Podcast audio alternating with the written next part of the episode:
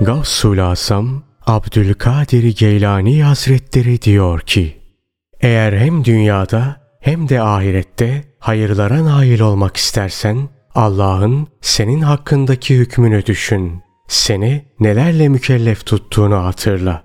Nefsini amele sevk et.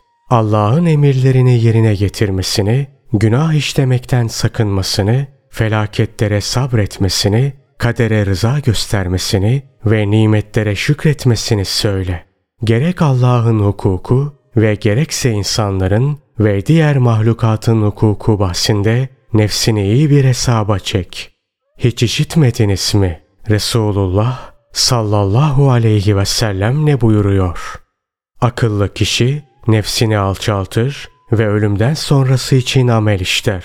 Aciz kimse ise nefsini hevasına uydurur ve Allah Teala'dan mağfiret umar.